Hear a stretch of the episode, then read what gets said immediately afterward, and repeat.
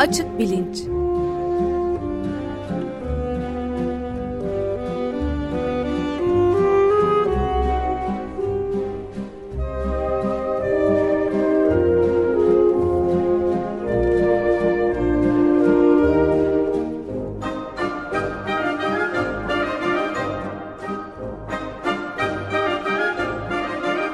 Güven Güzeldere ile bilim ve felsefe sohbetleri. Günaydın Güven Bey, merhabalar. Günaydın Ömer Bey. Günaydın. Günaydın Özdeş. Günaydın. Açık Açık bilinçte Ulaş Başar Gezgin'le konuşacağız herhalde. Siyaset psikolojisi üzerine ve seçim satım ayinde hat safhada hızlı bir şekilde ilerlemekteyiz birkaç gün kala. Bunları konuşmaya devam edeceğiz ama siz tanıtımını yaparsanız çok sevinirim. Tabii memnuniyetle. Şimdi seçimin Cumhurbaşkanlığı seçiminin birinci turuyla ikinci turunun neredeyse tam ortasındayız. Ee, birinci turun hemen arkasından e, Profesör Ersin Kalaycıoğlu sonuçları değerlendirmişti. E, şimdi de tam ortasında siyaset psikolojisi konuşmanın herhalde tam zamanıdır. Konuğumuz da bu işlerin uzmanı bir akademisyen Ulaş Başar Gezgin. Hoş geldin Ulaş öncelikle. Hoş bulduk Güven Hocam sağ olun. Merhabalar hoş geldiniz. Merhaba hoş geldin. Merhabalar. Ee, ben kısaca tanıtayım e, Ulaş Başar Gezgin'i sonra sözü kendisine bırakalım. Ee, Darüşşafaka Lisesi ve Boğaziçi Üniversitesi'nde e, okuyor. Lisans ve yüksek lisans yapıyor Boğaziçi Üniversitesi'nde. Ardından ODTÜ'de bilişsel bilimler doktorası yapıyor. Türkiye'deki bilişsel bilimler doktoralı nadir insanlardan birisi. Ee, daha sonra yurt dışında da pek çok akademik çalışmada bulunuyor. Ee, Türkiye dışında Vietnam, Tayland ve Malezya'da 23 yıl e, ders veriyor. Ayrıca Yeni Zelanda'da doktora ve Avustralya'da ortak proje çalışmaları var. Latin Amerika'da gazetecilik yapıyor. Akademisyenliğinin yanı sıra e, kendisi şair, e, şarkı sözü yazarı, e, şarkılar, denemeler, yazınsal incelemeler, öyküler, film öyküleri, film çözümlemeleri, tiyatro oyunları, masal ve roman türlerinde de yapıtlar veriyor. E, ayrıca çeşitli ülkelerden şairleri ve şarkıcıları Türkçe'ye kazandırıyor.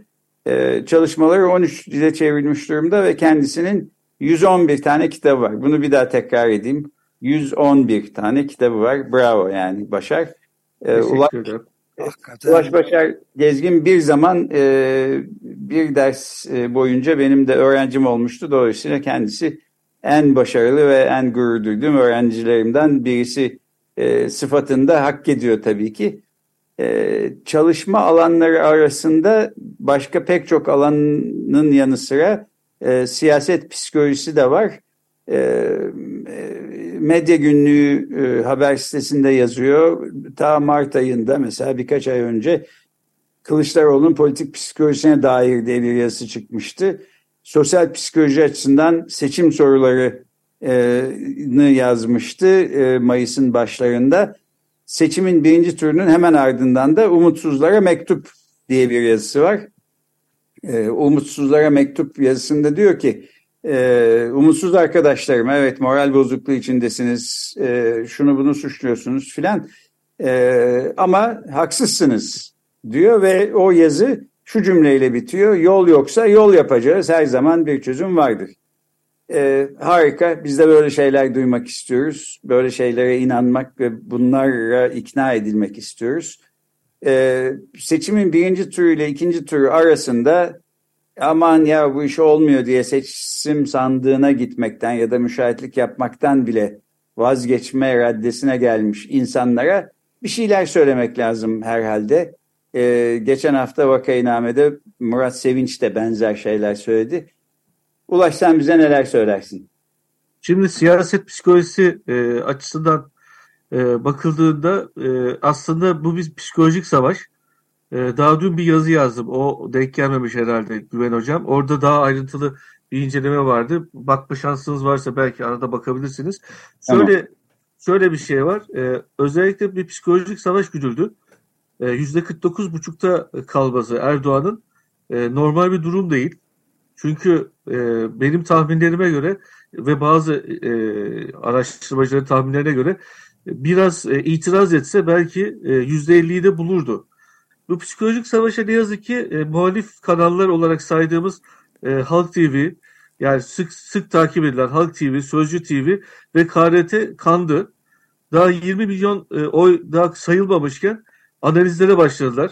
İkinci tura kalacak kesin olarak diye. Ondan sonra Kılıçdaroğlu kaybediyor diye.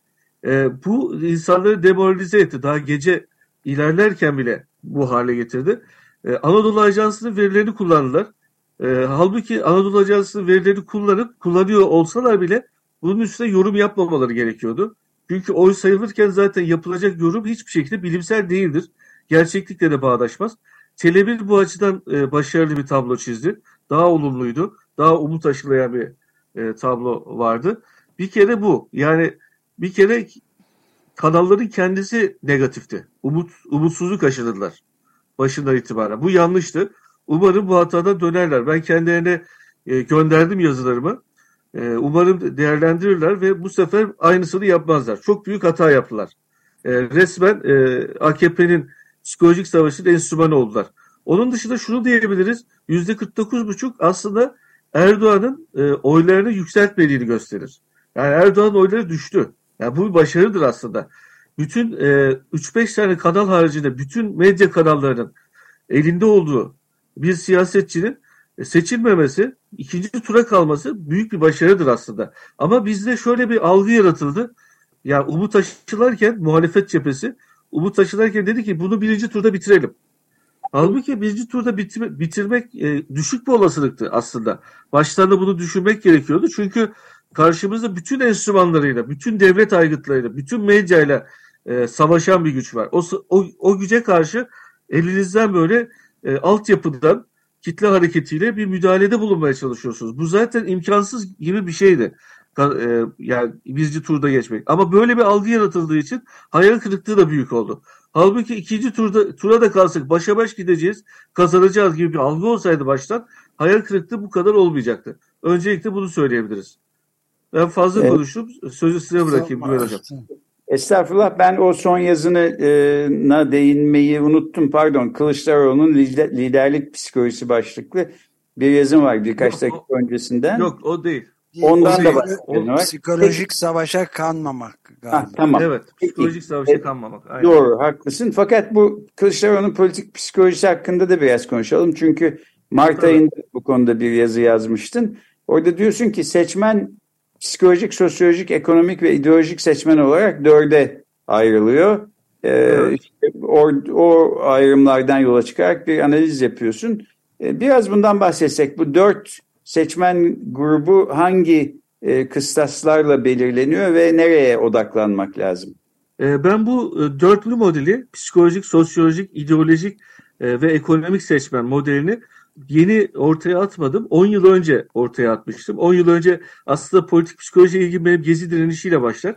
Gezi, e, daha öncesinde ilgileniyordum ama e, çok da e, yakın bulduğum bir alan değildi. Daha çok çünkü ana akım yaklaşımlar vardı. Eleştirel yaklaşımlar geri plandaydı. Fakat o dönem politik psikolojiden ne çıkarabiliriz diye düşünürken e, birçok okuma yaptıktan sonra böyle bir model, modellerin olduğunu fark ettim. Yani insanlar farklı amaçlarla e, oy veriyorlar. Yani herkes e, AKP'ye mesela bazıları ideolojik amaçlarla oy veriyor. Bu oy verenler kendilerini ideolojik olarak yakın hissediyorlar. Yani onun ne dediğine, Erdoğan'ın ne dediğine, hangi politikaları olduğunu önemsiyorlar. Ve bunlar en son e, gemiyi terk edecek kitle. Ama bir de ekonomik seçmen var. Ekonomik seçmen aslında 2001'de Erdoğan'ı kazandıran kitle. Çünkü Erdoğan'ın güçlü bir e, yani ideolojik e, ideolojik kitlesi güçlü değildi o zamanlar. E, bugün daha güçlü tabii ama daha önce ekonomik seçmenin ders, desteğiyle aslında iktidara gelebildi 2001'de. Bütün sağ birleştirebildi. Çünkü bir kriz ortamı vardı. Yani dolayısıyla ekonomik nedenlerle oy veren bir seçmen var. E, bu seçmenler ideolojiden kopabiliyorlar ekonomik sorunları görünce ama bazıları da şöyle düşünüyor. Evet ekonomik sorunlar var ama nedeni ne? Dış güçler. Yani bizim yapabileceğimiz bir şey yok dış güçlerden kaynaklanıyor diye bakabiliyorlar.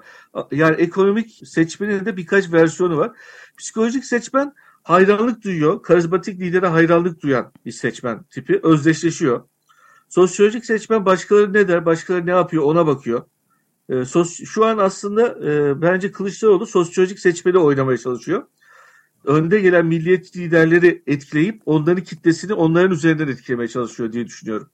Yani bu tabii eleştirilebilecek şeyler var ama e, şimdilik eleştiri yapmıyorum çünkü pragmatik amaçla doğru bir e, noktada e, oy alması lazım. Oy alması için de e, sonradan belki bu politikaları uygulamayacaktır ama uygulayacakmış gibi davranmak zorunda. Evet. Peki sen şimdi yani anladığım kadarıyla şöyle düşünüyorsun. Aslında muhalefet birinci turda alabiliriz seçimi falan gibi bir beklenti yaratmasaydı bu kadar büyük hayal kırıklığı olmazdı ve hala da ikinci turda aslında bir seçimi kazanma ihtimali var. Biz, ben, ben e, burada bir minik bir ayrıntıdan bahsedebilir miyim? Yani tabii. tabii ki birinci turda kazanma hedefi bir beklenti yükseltti ama e, galiba esas hayal kırıklığını ikinci tura kalması değil aradaki farkın büyük olması. Yani çünkü bütün anketler ve beklenti tam tersi yönündeydi ve bu Sinan Oğan'ın yüzde beş buçuk alması hiç beklenmeyen bir sürpriz e, olarak karşımıza çıktı. Böyle bir denklem aslında bir hayal kırıklığı oldu gibi. Çok doğru. Onun da etkisi oldu. Ama tam tersi e, sonuçlar veren e, bazı anket şirketleri de vardı. Yani onlar mesela dikkate alınmadı. E, daha çok biz kendi kendi dünyamızda yaşadık gibi bu Hı. anket konusunda. Hani farklı bir şey çıkabileceği gibi bir bir olasılık akla gelmiyordu. Fakat yani sonuçta gerçekler ortada. Yapılacak bir şey yok yap, ikinci tura sıfırdan sıfıra sıfır başlıyoruz. Ve onun için umutlu olmak zorundayız. Yani zaten umut bu psikolojik savaş umutlu olmazsa kaybetmemiz garanti. Evet, burada şey kavramı da yazıda da belirtilen e, politik bir travmayla karşı karşıyayız diyorsunuz. Evet. O, o çok önemli tabii yani travma kavramını e, ön plana çıkartmak bana da çok e, önemli gibi gözüktü. Yani depresyon yaygınlaşabilir bence. Sosyal yani siyasal nedenlerle iki taraftan da yani kim kaybederse.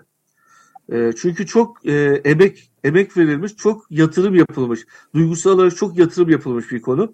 Bu arada konu açılmışken duygular meselesine e, girelim. Siyaset psikolojisinde duygular önemli. Şimdi duygularla ilgili bir değişim görüyoruz birinci turdan ikinci tura. Birinci turda e, e, Cumhur İttifakı seçmeni şöyle ikna etmeye çalıştı. Biz gidersek e, siz dininizi yaşayamazsınız. Biz gidersek teröristler e, şey olur, e, kontrolör olur, belediyelerde çalışırlar. Biz gidersek terör gelir. Böyle bir algı yarattılar. E, karşı tarafta Millet İttifakı'nda ise umut öne çıktı. Her her şey çok güzel olacak. Bizi seçtiğinizde her şey güzel olacak. Bütün sorunları çözeceğiz. Umut aşılandı. Ama şimdi bu umutun yeterli olmadığı ortaya çıkıyor. Çünkü e, seçmenlerin işte tahmini yarıdan fazlası sağ politikalar hatta daha fazlası sağ politikalardan gelme. Ve e, yumruğunu masaya vuracak bir lider beklentisi oluyor sağ e, politikacılar, sağ seçmende. E, bu, bunun için e, ben Kılıçdaroğlu'nun taktik değiştirdiğini düşünüyorum. Zaten bazı önerilerde de bulun, bulunmuştum e, CHP yönelik. E, bazı CHP kurumlarına ilettim bazı görüşlerimi. Yani değişik olması gerekiyor. Değişmesi gerekiyor. Hedefleri duygunun değişmesi gerekiyor. Onun için işte bu sefer siz bir e, siz bir korkutunuz, biz de korkutuyoruz. Biz gidersek bunlar bunlar bunlar şunlar şunlar gelir. Gibi bir politikaya döndü ve polemik yapmaya başladı. Fark ettiyseniz Kılıçdaroğlu. Yani normalde yapmadığı bir şeydi. Tamamen sevgi diliyle kazanacağız biz ama sevgi dili yetmedi. Peki sen yani bu e, yazılarından birinde 19 Mayıs'ta yazdığın yazıda liderlikte psikolojinin ne yararı olabilir diye soruyorsun. Sonra da diyorsun ki farklı ideolojik görüşte olan e, politik kesimler arasında bir psikolojik savaş yürüdüğü zaman bu savaşın kodlarını anlamamıza yarar her şeyden önce. Aynen öyle. Yazıda bunu e, ortaya çıkartıyor. Peki durum böyleyse ve işte e, bir hafta sonra aslında e, oylarımızı atmış ikinci turunda belki sonuçlarını bilmiş olacağız. Belki de bilmemiş olacağız. Belki ikinci turun sonuçları zaman alacak diyorsun ortaya çıkması. Senin bu konuda e, bir öngörün var mı ya da şöyle yapılsa daha iyi olur diyeceğim bir şeyler var mı? İki tarafta da itirazlar olacaktır. En önemlisi tabii ki sandık güvenliği. Çünkü hala e, bazı e, yani birçok yerden sandık güvenliği ile ilgili sorunlar olduğuna dair bazı bilgiler geldi. O bilgiler sonra netleşmedi. En son ne oldu bilmiyoruz. CHP'nin itiraz etmesi gerekirdi belki. E, niye etmedi onu da bilmiyoruz. E, elimizde benzer sonuçlar var deniyor ama o sonuçlar e, halka, kamuya açıklanmadı. Açıklanmadığı için de yani elin ellerinde ne veri olduğunu da bilmiyoruz. O akşam çok iyi bir politika güttü aslında İmamoğlu'yla Yavaş ve çok kendilerine özgüvenli bir politika, e, bir konuşma yaptılar. İşte bu zaten algoritma ilk başta çok yüksek gösteriyor Erdoğan'ı. Sonradan düşecek. Şeyde de böyle 2019'da da böyle oldu İstanbul seçimlerinde. 2014'te de böyle oldu. 2019'da da aynısını yaptılar. Hani bunlara kanmayın diye bir konuşma yaptılar ve bu konuşma çok etkili oldu. Arada Kaftancıoğlu tweet attı. Tweette Kılıçdaroğlu önde bizim verilerimize göre dedi. Bunlar psikolojik savaşta olumlu yöntemlerdi. Yani bunları kullanmaları lazım. Gece boyunca umarım şimdi ekibi değişti CHP'nin. Bilgi işlem ekibi değişti. Umarım daha güçlü bir bilgi işlem ekibidir. Ve gece boyunca ne iyi olurdu diye sordunuz.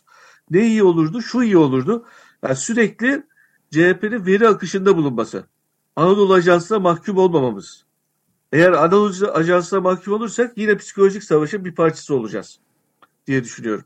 E, bir de galiba şu vardı yani İç Anadolu ve Karadeniz'in galiba daha çok kırsal alanlarında müşahit sorunu yaşandı yine.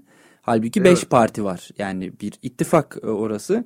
Belli ki ilk turda bir sorun yaşanmış organize e, olmaları konusunda. Bu sefer geçen hafta bir araya geldiklerinde ortak hareket etme ve işte Millet İttifakı'nın müşahitinin olmadığı sandık bırakmama gibi bir adım atacaklarını söylediler. Biraz geç kalınmış olsa da önemli bir adım herhalde bu. Evet bir de sonuçta e, Kılıçdaroğlu olmayan bütün değişik partiler, değişik kesimler bu sefer desteğini açıkladı. Tip başta olmak üzere mesela. Yani daha önce tek kendi partilerine gelecek oya önem veriyorlardı ama şimdi tek bir seçenek olacak. Önem, önemsedikleri tek bir konu olacak. Dolayısıyla daha iyi bir sandık güvenliği sonucu ortaya çıkabilir diye düşünüyorum. Bir yandan da evet buyurun. E, şunu diyecektim yani iki gün önce Süleyman Soylu bir açıklama yaptı ve oy ve ötesi müşahitlerinin işte seçimi karıştırmak için orada olduğunu öne sürdü. E, belki seçim sandıkları başında oy ve ötesi müşahitlerini bulundurmamaya çalışacaklar. Bu seçim güvenliği işini ciddiye aldıklarını ve bir şekilde bir önlem almaya çalıştıklarını gösteriyor bana göre. Yoksa oy ve ötesi evet. müşahitlerin seçimi karıştırmak falan gibi bir hedefleri tabii ki yok. Öyle bir güçleri de yok aslında. Ben kendi hesabıma şunu söyleyerek tekrar sözü bırakayım. Bu hayal kırıklığının pek çok nedeni var bence. Bir tanesi şu yani bir takım insanlar sahiden bu seçim boyunca çok çalıştılar. Müşahitlik yaptılar. Müşahitseniz işte sabah 8'de sabah 6'da pardon okulda bulunuyorsunuz 8'de oy verme başlıyor işte akşam 5'e kadar sürüyor. Ondan sonra onları sayıyorsunuz. Gece yarısı falan gece yarısını geçe ancak eve dönebiliyorsunuz. Bu kadar 18 saat boyunca çalıştıktan sonra bir yerden bu yaptığınız bir işe yaradı mı yaramadı mı en azından bunu öğrenmek istiyorsunuz. Bunu bile öğrenememek yani verilerin ne olduğunu bile bilememek doğru düz bir veri akışının olmaması e, ciddi bir hayal kırıklığı yaratıyor. İnsanlarda bir daha yapmam o zaman müşahitlik falan e, tepkisine sebep oluyor. Ben en azından kendi hesabıma böyle bir deneyim geçirdiğimi söyleyebilirim. Öte yandan e, oy ve ötesinin geçen e, vakainamedeki programda da söylemiştim. Müşahit sayısı e, ciddi bir şekilde arttı ve kendiliğinden yani bir reklam olmadan filan insanlar hadi ben de müşahitlik yapayım dediler.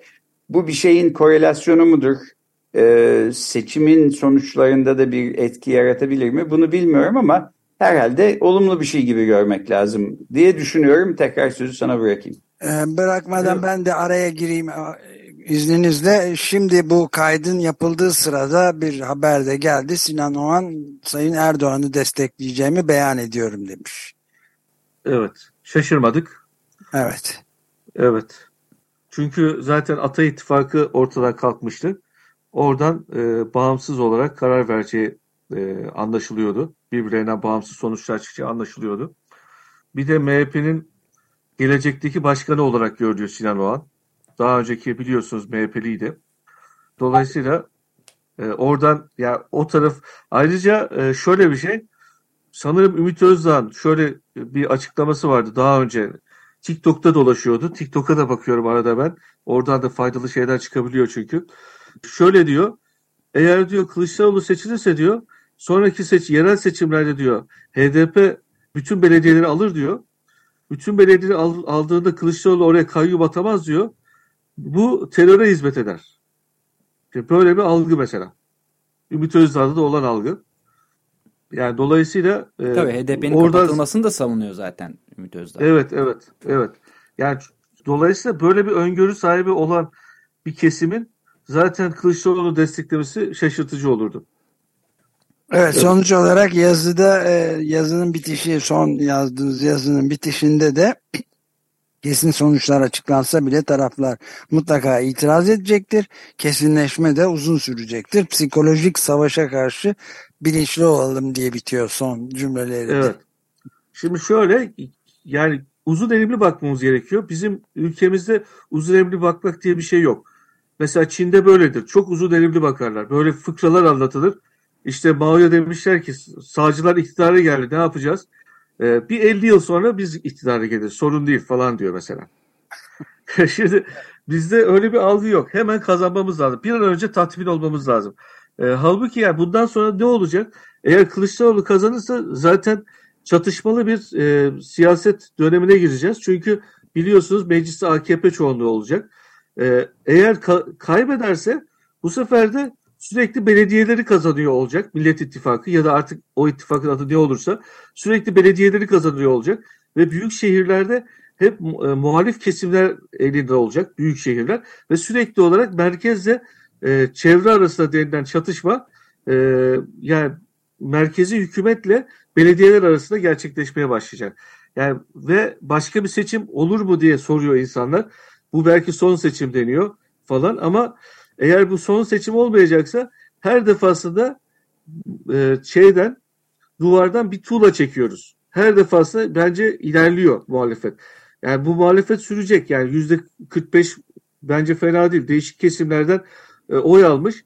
E, Birçok ülkede yüzde 45 muhalefet diye bir şey de yok yani. Muhalefet yok çünkü. E, evet. Dolayısıyla dolayısıyla e, devamı gelecek diye bakıyorum ben. Yani bu sonuç değil, en son değil, dünyanın sonu değil. Seçimden yani daha doğrusu sandıktan umudunu kaybedenler doğrudan politika yapmaya da e, geçebilirler. Pek de ekonominin kim kazanırsa kazansın hatta kısa vadede çözülmeyeceğini, daha iyiye gitmeyeceği zaten her taraf, e, ta, e, bütün taraflardan e, kabul görünen bir e, durumdu. Belki de böyle bir sonucu olacak. Evet %45'lik bir e, muhalefetin olması belki de daha fazla yeni platformlar, belki yeni partiler vesaire görülmesinin de önünü açabilir tabii. Ya bugün yüzde ee, 45 belki bir dahakine yüzde 55 hiç belli olmaz. Sonuçta e, o tohumlar saçıldı bence toprağa. Öyle bakmak gerekiyor. Ha, evet. O zaman yani bir dakika kalmışken yani şey Gabor Mate'nin de son kitaplarında yazdığı gibi oğluyla beraber e, travmanın normalleşmesiyle mücadele etmemiz lazım. Evet çok doğru. Peki ben de o zaman şöyle programı e, son e, bir e, kapanışına katkıda bulunayım. Şimdi bu tür seçim yenilgilerinin ardından gelen moral bozukluğu genellikle tepkisel bir tutum ma sebep oluyor. Benim de tahminim bu programı dinleyenler arasında işte içine su serpilenler, daha ümitli olanlar olabileceği gibi kızanlar veya ne diyorsunuz işte bu kadar bekledik falan artık bu sefer zamanıydı diyenler de olacaktır. E, dolayısıyla aslında e, çok hassas ve zor bir zamandayız ve e, bu konularda konuşmak hassas ve zor e, bana göre. Şimdi programı kapatırken son bir dakika Ulaş istediğim bir şey varsa ben son sözü sana bırakayım. Yani e, Kılıçdaroğlu'nun kaybı, e, kaybetmesi durumunda bile hayal kırıklığına kapılmamız için e, o kadar neden yok. Çünkü yüzde 45 az bir oy değildir.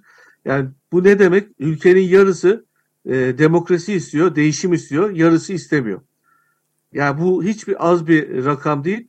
E, sadece yüzde beş yani birkaç e, yüzde birkaç ulaşamadık diye e, başarısız olduk, yandık, bittik. Artık bundan sonra hiç siyasetle ilgilenmem diyen insanların olmasını ben üzülürüm. Olmaması gerekir. Çünkü geleceğe bakmalıyız. Bundan sonra buradan aldığımız yani çünkü sınıflar mücadelesi böyle geçer. Mücadele, ezilenlerin, ezenlerin mücadelesi tarih boyunca böyle geçti. Yani hiçbir yerde durmadı, devam etti. Devam et, devam edecek bu da. Ben öyle bakıyorum. Evet. Tamam, böylece bitirelim. Çok teşekkürler. Ee, bugün konuğumuz bilişsel bilimci ve psikolog Ulaş Başar Gezgin'di. Seçimin, Cumhurbaşkanlığı seçiminin birinci turuyla ikinci turunun tam ortasında liderlik ve siyaset psikolojisi hakkında konuştuk. Çok teşekkür ederiz Ulaş. Çok ben teşekkürler. Teşekkür ederiz. Sağ olun. İyi günler. Hoşçakalın.